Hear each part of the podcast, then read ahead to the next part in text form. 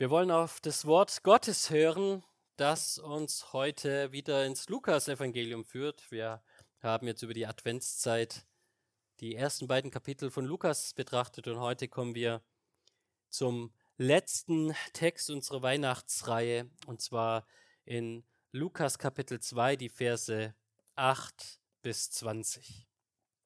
Lukas Kapitel 2, 8 bis 20. Wenn ihr keine Bibel habt, dürft ihr gerne auch nochmal hinterhuschen und euch eine aus in Lukas 2, 8 bis 20 heißt es, und es waren Hirten in derselben Gegend, die auf einem freien Feld blieben und des Nachts Wache hielten über ihre Herde. Und ein Engel des Herrn trat zu ihnen, und die Herrlichkeit des Herrn umleuchtete sie, und sie fürchteten sich mit großer Furcht. Und der Engel sprach zu ihnen, Fürchtet euch nicht, siehe, ich verkündige euch große Freude, die für das ganze Volk sein wird. Denn euch ist heute ein Retter geboren, der ist Christus der Herr in Davids Stadt. Und dies sei euch das Zeichen. Ihr werdet ein Kind finden, in Windeln gewickelt und in einer Grippe liegend. Und plötzlich war bei dem Engel eine Menge des himmlischen Heeres, die Gott lobte und sprach, Herrlichkeit Gott in der Höhe und Friede auf Erden in den Menschen des Wohlgefallens. Und es geschah, als die Engel von ihnen hinweg in den Himmel auffuhren, dass die Hirten zueinander sagten, Lasst uns doch hingehen und nach Bethlehem schauen, was dort geschehen ist und die Dinge, die der Herr uns kundgetan hat. Und sie kamen eilend und fanden Maria und Josef und das Kind in der Krippe liegend. Als sie es aber gesehen hatten, machten sie das Wort davon bekannt, dass sie das Wort, das sie über das Kind hin geredet, das zu ihnen geredet worden war. Und alle, die es hörten, wunderten sich über das, was ihnen von den Hirten gesagt wurde. Maria aber bewahrte all diese Dinge in ihren Herzen und erwog es dort. Und die Hirten kehrten zurück, priesen und lobten von den Hirten.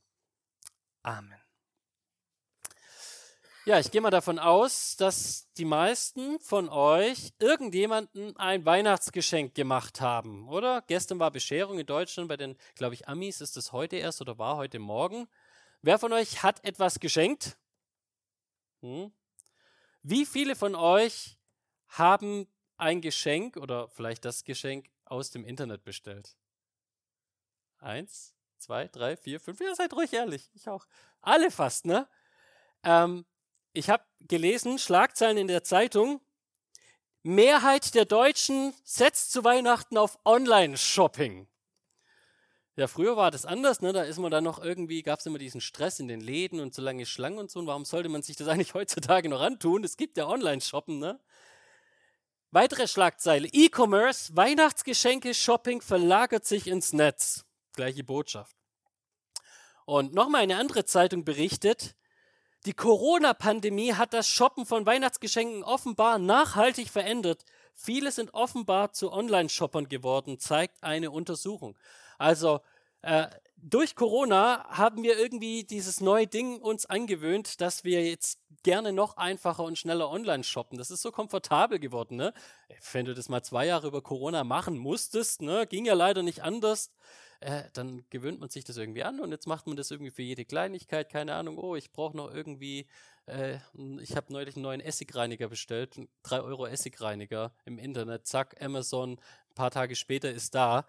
Ganz von alleine, easy, man vergisst es nicht, man kann es sofort machen. Ja, so schön, ne? diese Geschenke, die wir uns da zuschicken lassen.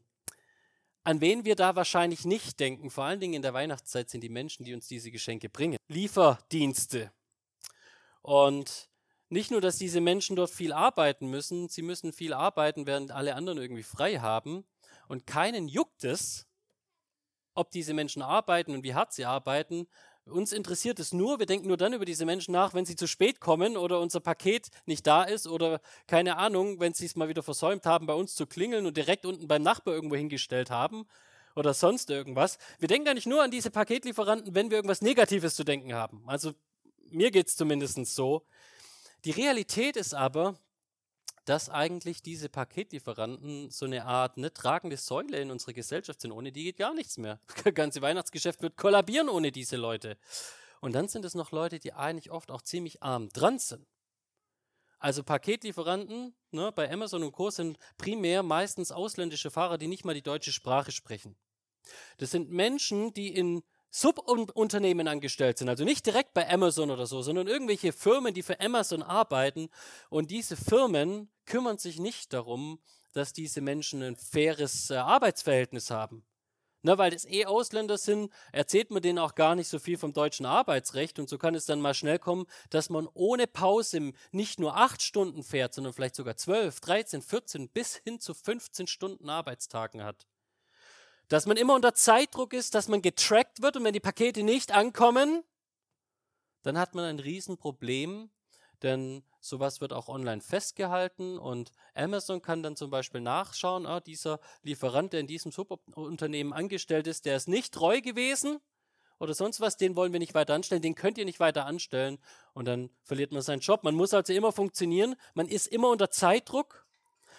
Damit man irgendwie marktfähig bleibt, sind die Sub Subunternehmer äh, zahlen oder ich sag mal ein vernünftiges Arbeitsverhältnis führen, sondern dann oft so unter der Hand und bar Geld weitergeben. Das habe ich auch schon tatsächlich mal gehört von einem Lieferanten. Das habe ich also nicht nur aus dem Internet, der einen Großteil seines Lohnes in bar bekommen hat und nur einen geringen Teil quasi ganz konform staatlich und so weiter.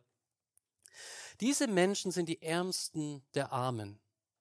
Keiner denkt an sie, aber sie tragen einen wichtigen Teil bei zu unserer Gesellschaft.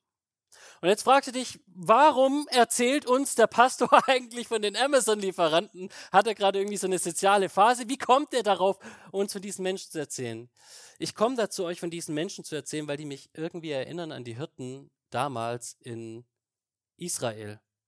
Die Hirten zur Zeit Jesu waren auch so eine Art Systemerhalter, die funktioniert haben, aber an einem Ort, wo es niemand gesehen hat.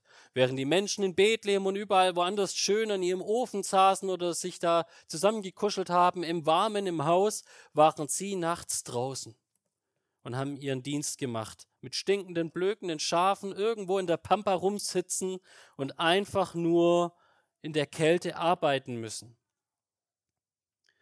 Diese Art von Doppelgesellschaft oder ich sag mal, ne, diese von Königen und Knechten oder äh, ja, wie wir es auch sonst haben, so Geschäftsmännern und dann gleichzeitig äh, sowas wie äh, Sklaven schon fast oder Mini-Arbeiter, die einfach nicht viel wert sind. Das gab es damals und das gibt es heute. Und unser Text redet ganz besonders von solchen Menschen, die in der Gesellschaft nicht so viel Wert haben, die nicht so viel Bedeutung haben. Und deswegen wollen wir uns das heute auch aus diesem Gesichtspunkt einmal anschauen. Wem eigentlich sendet Gott da Engel und was ist deren Botschaft? Menschen, die Gott besuchen möchte. Wer sind die Menschen, die Gott eigentlich im Blick hat? Wer sind die Menschen, die Gott besuchen möchte? Die Menschen, die Gott erretten möchte. Und die Menschen, die Gott gebrauchen möchte. Das sind die drei Punkte. Und bevor wir einsteigen in den Text, möchte ich beten. Vater, ich danke dir so von Herzen dass wir dein Wort haben und ich möchte dich bitten, dass du uns unsere Herzen aufschließt, dass wir es verstehen und hören und sehen dürfen, dass wir verändert werden dürfen von deinem Wort. Ich möchte dich bitten, dass du uns ganz besonders heute nahe führst, was diese Botschaft aus Lukas 2 bedeutet für uns und für unsere Gesellschaft und ja die gesamte Welt, in der wir leben. Offenbar du dich selbst durch dein Wort, durch deinen Geist, durch deinen Knecht, der hier heute ganz in Abhängigkeit von dir predigt, Herr. Verherrliche du dich selbst in unserer Mitte und erfülle unsere Herzen mit deinem Frieden und deiner Freude. Amen. Ja, unser Text beginnt mit der Aussage, es waren Hirten in derselben Gegend, also ne, um Bethlehem herum, die auf freiem Feld blieben und des Nachts Wache hielten über ihre Herde. Wenn du über Israel nachdenkst, dann vermutlich so primär, also mal jetzt abgesehen davon, dass es gerade Krisengebiet und so ein Kram ist, aber mal abgesehen davon ist es ja eher so ein Urlaubsland, ne? Viel Tourismus und entweder gehst du ins Meer baden oder du gehst dir all diese kulturellen Städten, Städte anschauen. Wenn wir in Israel, nach Israel fahren, Urlaub machen, ne, dann denken wir wahrscheinlich an Sonnencreme, einen Sonnenhut und so ein Kram. Worüber wir nicht nachdenken, ist irgendwie ein warmer Fließpullover. Also zumindest hat nicht meine Schwester darüber nachgedacht, als sie mich in Israel besucht hatte, als ich Volontär war in Jerusalem, ne, weil man meint, es ist so ein warmes Land und da ist immer Sonnenschein. Aber Israel ist halt auch ein sehr karges Land. Das ist ein ein Wüsten-Steppenland, vor allen Dingen im Südteil Deutschland. Und da wird es nachts richtig kalt, also richtig, richtig, richtig kalt. Und meine Schwester ist aus Deutschland gekommen und es war auch hier Sommer und es war eigentlich relativ warm und, und angenehm und sagt, sie geht nach Israel, um zu frieren. Und ja, könnt ihr euch vorstellen, unter diesen Bedingungen haben also nachts die Hirten ihren Dienst gemacht. Es war kein schöner Job, den die da gemacht haben. Das war kein besonders gut bezahlter Job. Das war einfach so aus menschlicher Hinsicht so, so, ein, so ein minderwertiger Job, den halt irgendwie die Geringsten und die Letzten tun. Natürlich sind wir dankbar, dass es Hirten gibt, aber wer will schon selber Hirte sein? Wer will schon selbst Paketelieferant für ein Subunternehmen bei Amazon sein? So war das damals. Menschen, die in diesem Umfeld arbeiteten, einen harten Job hatten, wenig hatten, während andere irgendwie im Warmen waren, mussten die sich um diese Schafe kümmern und dann ständig dieses ätzende Geplöge hören. Also ich sehe nichts Gutes eigentlich in diesem Job. Es stinkt, es plögt, es ist kalt. Es macht keinen Spaß. Und diese Menschen, die dort sitzen auf dem Feld, Däumchen drehend oder was man halt auch immer so gemacht hat als Hirte nachts, denen begegnet auf einmal etwas Besonderes. Wir lesen in Vers 9, ein Engel des Herrn trat zu ihnen. Wir hatten es ja jetzt schon öfters gehört im Lukasevangelium, dass irgendwie diese ganze Weihnachtsgeschichte so mit so Engeln verbunden ist. Dass Engel erscheinen. Ne? Josef, äh, in Matthäus, im Matthäus-Evangelium sehen wir, dass Josef ein Engel erscheint. Wir sehen natürlich, dass Zacharias ein Engel erscheint. Wir sehen auch, dass Maria ein Engel erscheint. Diese ganze Geschichte ist mit diesen Boten Gottes hier irgendwie verknüpft. Und das sind auch alles Leute, die irgendwie Sinn ergeben. Ich sag mal, Josef ist der, der Ziehvater von Jesus. Ist klar irgendwie, dass der gebrieft werden muss von Engeln. Auch nicht schlecht. Und Zacharias ist der Vater vom großen Vorbereiter Jesu, ne? vom Wegebner von Johannes. Ist auch irgendwo klar, dass, dass der darauf vorbereitet wird. So all diese Leute machen irgendwie Sinn, weil die sind Teil dieser Geschichte.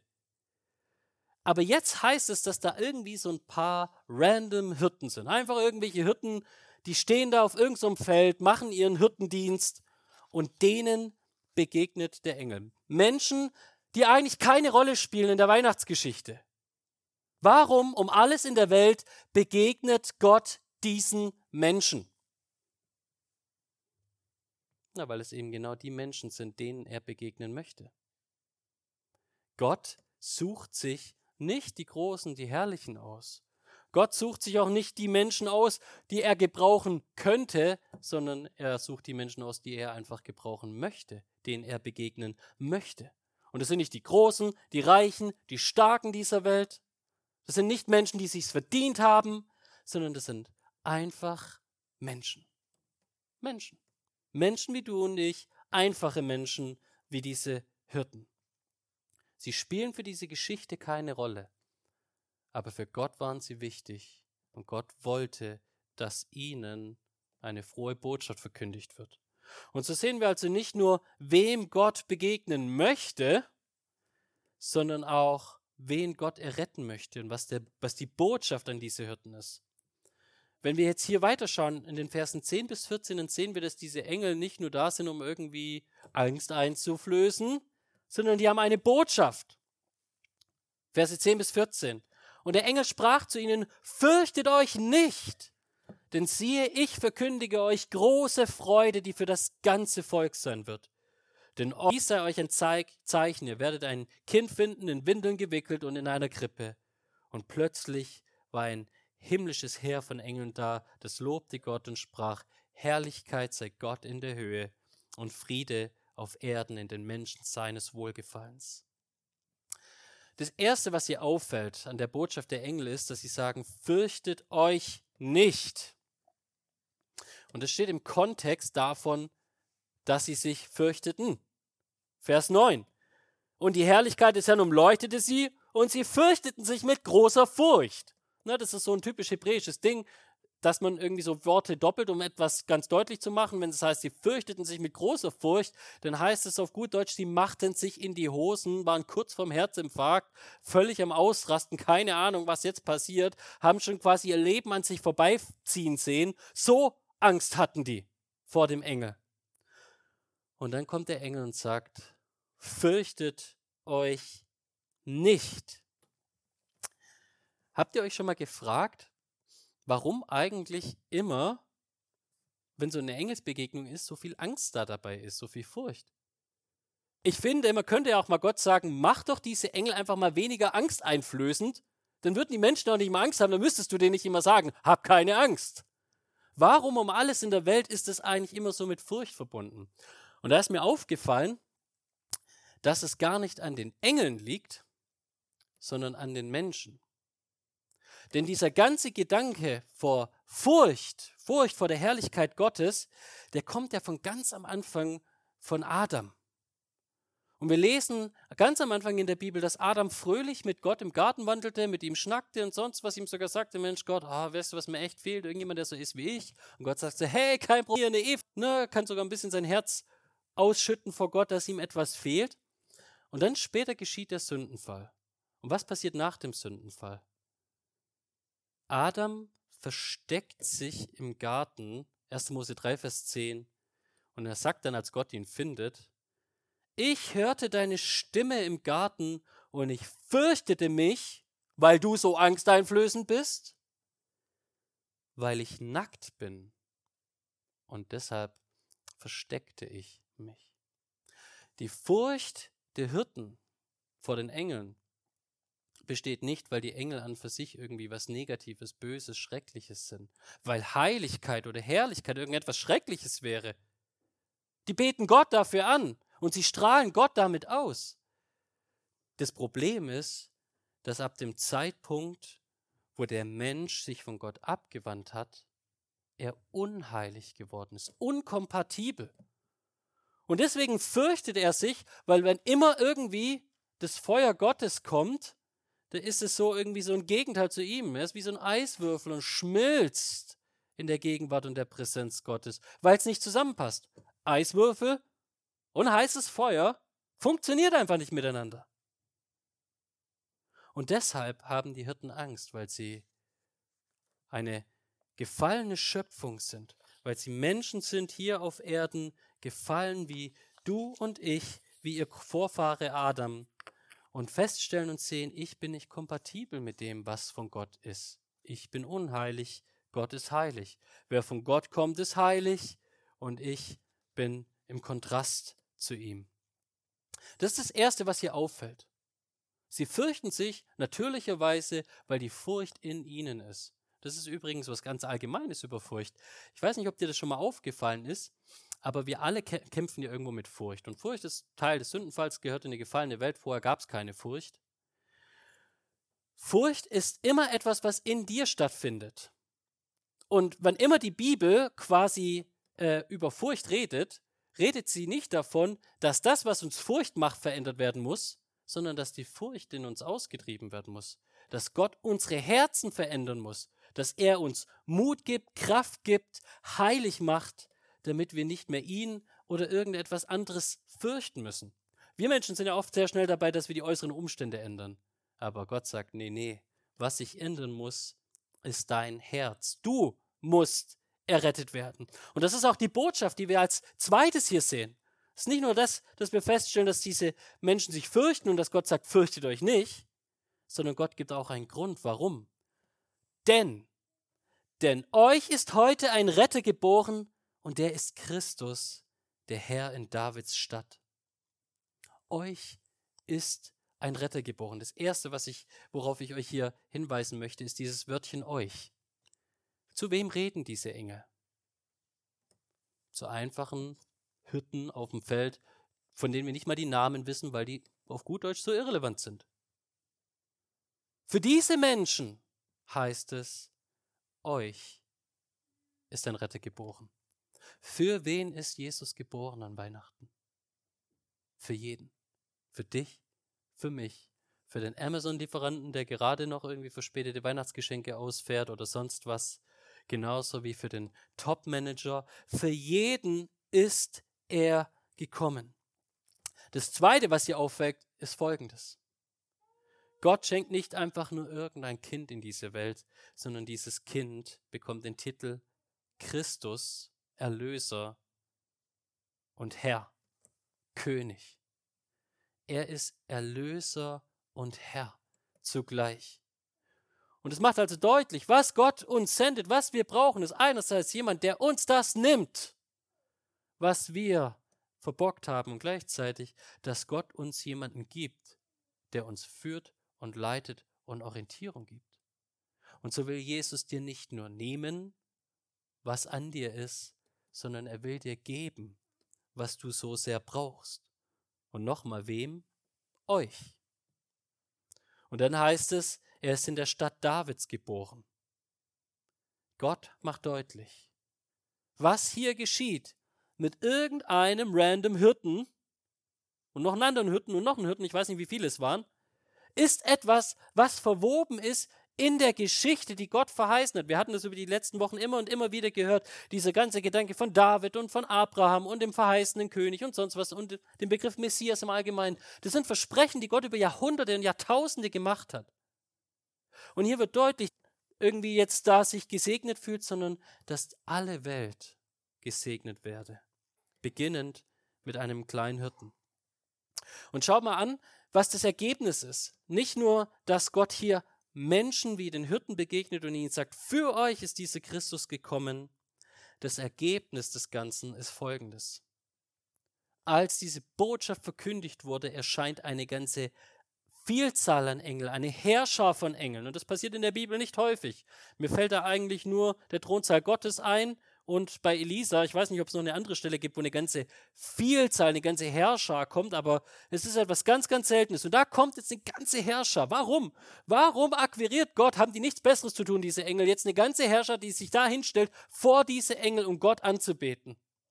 Um Gott zu preisen und den Menschen quasi hier so ein Zeugnis zu geben. Weil Gott deutlich machen will, das Größte überhaupt ist, dass er dir nahe sein will.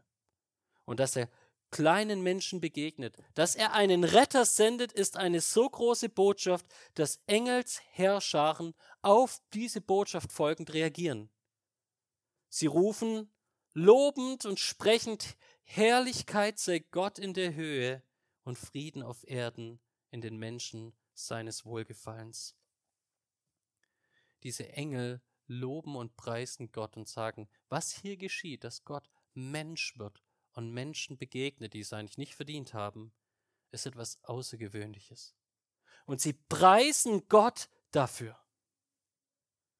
Und dann heißt es aber auch in ihrer Botschaft nicht nur, dass Gott verherrlicht werden soll für das, was er tut, sondern dass gleichzeitig in der Verherrlichung Gottes auch der Frieden für die Menschen ruht. Frieden auf Erden in den Menschen seines Wohlgefallens. Frieden. Was ist Frieden? Was ist Frieden? Wir kennen diesen hebräischen Begriff Shalom. Was hier aber in diesem Begriff Shalom steckt, ist eigentlich Folgendes. In Philippe 4, Vers 6 und 7 wird uns Frieden gedeutet, was Frieden bedeutet. Und da heißt es, seid um nichts besorgt, sondern in allem soll durch Gebet und Flehen mit Danksagung euer Anliegen vor Gott kund werden und der Frieden Gottes, der allen Verstand übersteigt, wird eure Herzen und eure Gedanken bewahren in Christus Jesus. Frieden ist etwas, was wir in uns drinnen wahrnehmen und Frieden hat etwas damit zu tun, dass man nicht mehr besorgt ist, dass man alle Sorgen loswerden kann vor ihm. Und das ist die Botschaft, die diesen Hirten gemacht wird. Wie viele tausend Sorgen hat ein einfacher Mensch in diesem komplizierten Leben hier auf Erden? Ich habe tausende. Und die Botschaft ist, du brauchst keine Sorgen haben. Denn wer Gott hat, der hat alles, was er braucht. Und Gott schenkt uns seinen Frieden, wenn wir bereit sind, diesen Frieden anzunehmen. Denn hier heißt es nicht, er schenkt einfach nur so Frieden auf dieser ganzen Erde. Wem schenkt er Frieden? Den Menschen seines Wohlgefallens. Gefällst du ihm? woher kann man wissen, ob man ihm gefällt? Ja, mir macht es jetzt Sorgen, wenn ich drüber nachdenke, mir die Frage stelle, gefalle ich ihm wirklich? Was ist, wenn ich ihm nicht gefalle? Die Bibel macht uns ganz einfach und deutlich, wer die Menschen sind, die Gott gefallen. Wer sind die Menschen seines Wohlgefallens? Im Hebräerbrief Vers 11, äh, Kapitel 11, Vers 6 heißt es, ohne Glauben ist es unmöglich, ihm wohl zu gefallen. Denn wer Gott naht, der muss glauben, dass er ist und, in, und denen, die ihn suchen, ein Belohner sein wird. Wohlgefällig vor Gott ist der Mensch, der einfach nur zu Gott kommt und sagt, ich will von dir beschenkt werden. Ohne Glauben ist es unmöglich, ihm wohlzugefallen, denn wer Gott naht, muss glauben, dass er ist und denen, die ihn suchen, ein Belohner sein wird. Alles, was Gott von dir nicht nur erstens, dass er ist, sondern zweitens auch, dass er alles ist, was du brauchst und dass er gerne bereit ist zu belohnen, einfach nur, weil er Gott ist, ein Schenker. Besser als jeder Weihnachtsmann, den wir Menschen uns überlegt haben, ist der Gott, der wirklich gerne Geschenke gibt, der ein Belohner ist für alle, die einfach nur sich ihm anvertrauen. Das ist das zweite große Thema in diesem Text, dass Gott Menschen erretten möchte. Und das dritte ist, dass wir sehen, dass Gott diese Hirten gebraucht. In den letzten Versen 15 bis 20 sehen wir, wie die Hirten zu Maria und Josef gehen und dass sie sich auf den Weg machen. Und ich finde es ganz spannend, dass hier als erstes so heraussticht in Vers 16, dass sie eilends losgingen. Ne? Nachdem die Engel wieder hochgezogen sind oder so, haben sie nicht gesagt, so, oh, jetzt haben wir gerade das Wasser aufgestellt und so, jetzt kocht doch gerade unser Tee, jetzt trinken wir erstmal noch den Tee fertig und danach, dann geht es dann los, irgendwie, zack, dann gehen wir mal nach, nach Jerusalem oder am nächsten Morgen, wenn es wieder irgendwie warm und hell ist und ich nicht über irgendwelche Steine stolper. Eilends machten sie sich auf den Weg, konnten es gar nicht erwarten und wollten dieses Kind sehen, das ihnen als dieses große Geschenk Gottes beschrieben wurde. Und dann heißt es, als sie dort ankamen, als sie es aber gesehen haben, machten sie das Wort bekannt, das über dieses Kind zu ihnen geredet worden war. Mir ist hier ganz besonders wichtig geworden, dass diese Hirten keinen großen Auftrag Gottes haben. Da heißt es nicht, Gott sagt zu den Engeln, und Hirten, nachdem ihr das gesehen habt, geht hinaus und tut dieses und jenes und sagt weiter. Die Hirten haben nicht den Auftrag, weil es ihr Herz eingenommen hat, weil es ihr Herz so bewegt hat, dass sie diese Botschaft nicht für sich behalten wollten, sondern weitergeben wollten. Und so machen sich diese Hirten auf, Vers 20, kehrten zurück, priesen und lobten Gott für alles, was sie gehört und gesehen haben, wie es ihnen gesagt wurde. Und dann heißt es, sie erzählen es im gesamten Umland und alle, die es hören, sind völlig erstaunt. Erstaunt über die Botschaft und von wem diese Botschaft kommt. Einfache Hirten, die von der Errettung Gottes reden für alle jene, die sich ihm anvertrauen. Und was mir hier ganz besonders wichtig ist, dass wir das verstehen. Wir wünschen uns ja oft immer eine ganz große Berufung. Aber wisst ihr, darum geht es gar nicht im gesamten Kontext der Bibel. Jesus sagt mal später, ihr seid alle aus Prinzip berufen, ihr müsst nicht erst irgendwie Pastor sein, um von dieser Botschaft weiterzugeben. Gott will, dass ihr ergriffen seid von der Liebe, die er für euch hat und der Nähe, die er zu euch sucht, damit es euer Herz überwältigt und ihr von alleine einfach bereit seid weiterzugehen, mit anderen darüber zu reden. Und dann begegnet dir irgendjemand und er labert dich mit irgendwas voll und du sagst, ja, ja, aber kennst du schon Jesus? darf ich dir von dem Frieden erzählen, den Jesus mir in meinem Herzen gebracht hat. Das sind mich allgemein auch die bewegendsten Zeugnisse, wo ich das Gefühl habe, da ist jemand einfach irgendwie out of the blue, erzählt er mir von irgendwas, was er mit Gott begegnet hat. Einfach nur, nicht weil er es muss, sondern weil es sein Herz erfüllt und weil er aus dieser Fülle, die er von Gott geschenkt bekommen hat, ein bisschen was weitergeben möchte. Und das Besondere ist, dass Gott hier als diese ersten Zeugen, die hier einfach so in den Dienst treten, einfache Hirten nimmt. Keine großen Gelehrten, keine großen Theologen, niemand mit großem Rang und Namen, sondern die einfachen Hirten mit ihrer einfachen Botschaft von dem, was sie mit Gott erlebt haben. Und das erreicht alle Welt.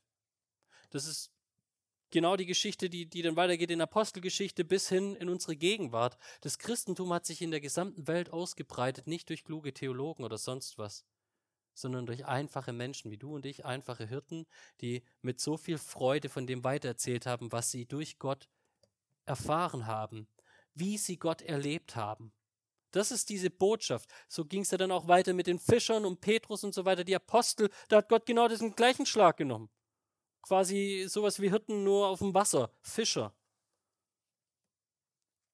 Und warum hat es so viel Kraft? Und warum ist es etwas, was Menschen bewegt und Menschen verändert? Weil das Evangelium, diese Botschaft an für sich so herrlich ist. Das ist Weihnachten, die Botschaft von einem Herrn, Jesus. Wir haben als christliche Gemeinde keine andere Botschaft. Wir haben nicht mehr zu sagen. Wir werden nicht einladender, wir werden nicht erfolgreicher in unserem Dienst, wenn wir irgendwas hinzutun, weil es nur eine einzige Botschaft gibt, mit der Gott die Welt verändern will. Einfache Hirten, große Könige, nämlich das Evangelium. Und dann seht ihr auch, Paulus, der Apostel, sagt, er hatte nicht mehr als diese einfache Botschaft. Und wir schauen auch heute zurück und viele sind der Überzeugung, dass er der größte Diener ist, den Gott jemals seinem Herrn Christus und, und, und seiner Gemeinde geschenkt hat. 1. Korinther 1, Vers 21. Denn weil in der Weisheit Gottes die Welt durch die Weisheit Gott nicht erkannte. Das heißt, in Gottes Weisheit ist es so, dass du durch schlaues Nachdenken nicht zur Erkenntnis Gottes kommst, hat er die Torheit der Predigt des Glaubens über Predigen Jesus, den Gekreuzigten, der für Juden ein Anstoß und für die Nation eine Torheit ist, den Berufenen selbst, aber Juden und Griechen ist Christus Gottes Kraft und Weisheit. Und dann in Kapitel 2 redet Paulus weiter und sagt, ich habe für euch keine andere Botschaft, ich will gar nichts anderes unter euch wissen als Jesus Christus und ihn als gekreuzigt. Ihr Lieben, was wir hier in dieser Weihnachtsgeschichte sehen mit einfachen Hirten, ist eigentlich das Evangelium, wie wir alle das immer und immer wieder gehört haben und auch immer und immer wieder uns zupredigen müssen. Gott will jedermann begegnen. Das war das Erste, was wir heute gehört haben. Das ist die Botschaft, die wir zum Beispiel in Apostelgeschichte 17 lesen. Und er hat aus einer jeden Nation den Menschen gemacht, dass sie auf dem ganzen Erdboden wohnen, wobei er festgesetzt hat die Zeit und Grenzen ihrer Wohnung, dass sie Gott suchen, ob sie ihn vielleicht tasten, fühlen und finden mögen. Jeder Mensch, alle Nationen. Gott will jedermann begegnen. Zweitens, Gott will das ganze Volk erretten. Denn die Gnade Gottes ist erschienen, heißt es in Titus 2, Vers 11, heilbringend allen Menschen. Gott will jedermann, jede Frau und jeder Kind falls man das so sagt, erretten. Und Gott will einfache Menschen als seine Zeugen gebrauchen. Und deswegen sagt er dann auch zu diesen Fischern und so wie diesen Hirten, später Fischern und einfachen Leuten, Zöllnern und sonst was, ihr werdet Kraft empfangen, wenn der Heilige Geist auf euch kommt und ihr werdet meine Zeugen sowohl sein, sowohl hier in Jerusalem als auch in Judäa, Samaria und bis ans Ende der Erde. Weihnachten zeigt uns, dass Gott von Anfang an diese einfachen Mittel genommen hat, um sein großes Werk zu tun. Und das heißt, er will auch dich gebrauchen, indem er dein Herz mit seiner Freude bewegt, indem er dir begegnet, indem er dich errettet und indem er dich gebraucht. Amen.